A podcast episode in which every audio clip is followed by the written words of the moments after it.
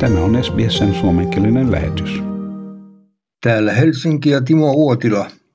Joulun jälkeen vielä kyseltiin, pysyykö pääkaupunkiseudun ohut lumikerros uuteen vuoteen asti. Ja pysyihän se.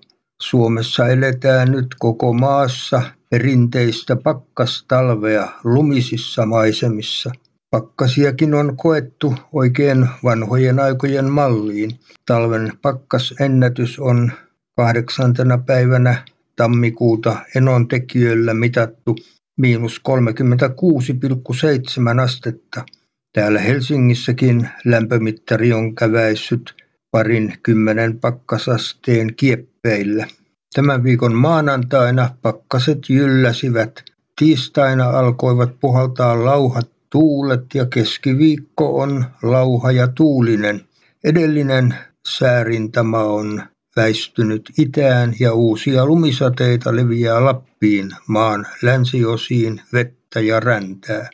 Ja maailmanpolitiikkaa kuuntelimme erittäin tarkkaavaisesti presidentti Sauli Niinistön uuden vuoden puheen. Odotin häneltä selvää ja selkeää kannanottoa siihen, että Suomi voi halutessaan liittyä Pohjois-Atlantin puolustusliittoon Natoon, vaikka onkin Venäjän rajanaapuri. Pääministeri Sanna Marin oli hyvin selväsanainen vastatessaan kahdeksantena päivänä tammikuuta Ylessä Putinin vaatimuksiin, että NATO ei saisi levittäytyä Venäjän rajoille. Suomi päättää itse omasta ulko- ja turvallisuuspolitiikastaan. Tästä ei ole kahta sanaa. Meitä ei voi kiristää. Noin siis sanoi Sanna Marin. Ei tuota enää selvemmin voi sanoa.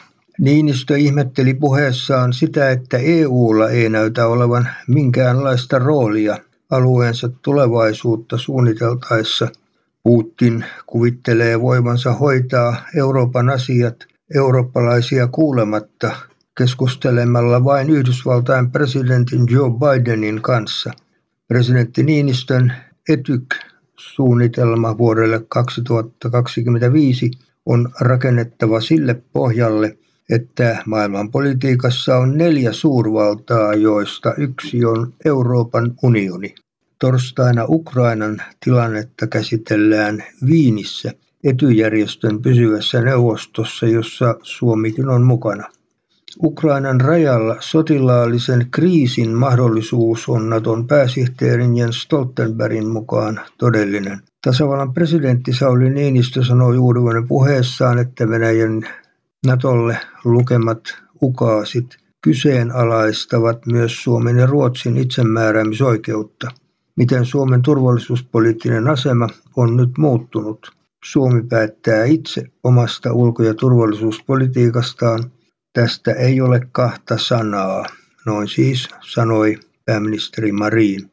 Marinin mukaan nyt pidättäydytään voimassa olevassa linjauksessa eli niin sanotussa NATO-optiossa.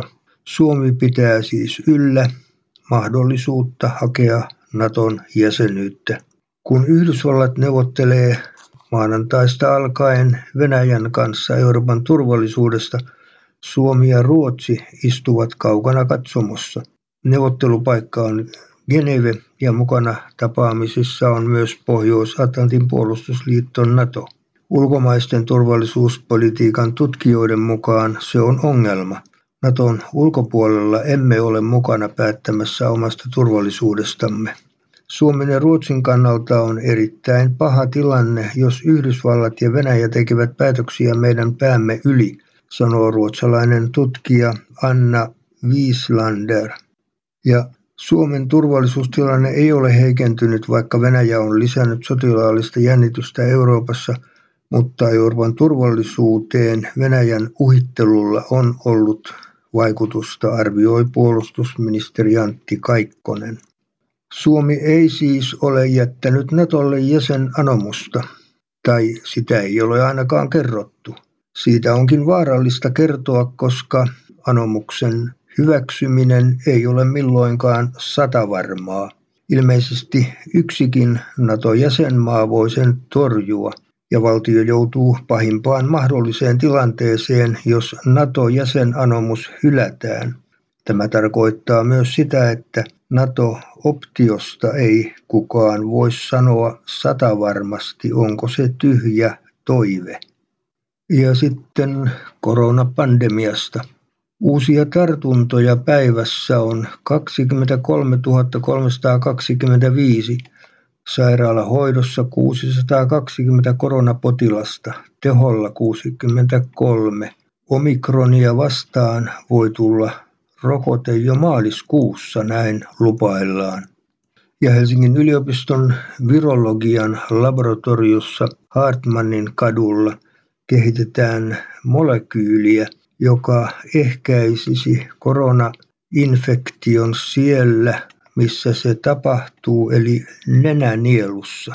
Tutkijatohtori Anna Mäkelä uskoo, että jos nenän limakalvolle suihkutetaan tätä ainetta ennen ihmisten ilmoille lähtemistä, se voi suojata koronatartunnalta jopa usean tunnin ajan. Nyt on havaittu, että helposti leviävä omikron-variantti ei olekaan niin harmiton kuin on luultu. Vaikka se tuottaa lievemmän taudin, tuosta taudista jää jopa puolelle sen sairastaneista oireita kenties loppuiäksi. Niinpä koronaa ei oikein voi pitää pikkuinfluenssana niin kuin jotkut ovat sitä kuvailleet. Suomen ministerit ovat pitkään miettineet, millaisia varotoimia yhä kiivaammin leviävä korona kaipaisi. Erityisesti on ollut erimielisyyttä siitä, pitäisikö koulujen joululomia siirtää epämääräiseen tulevaisuuteen.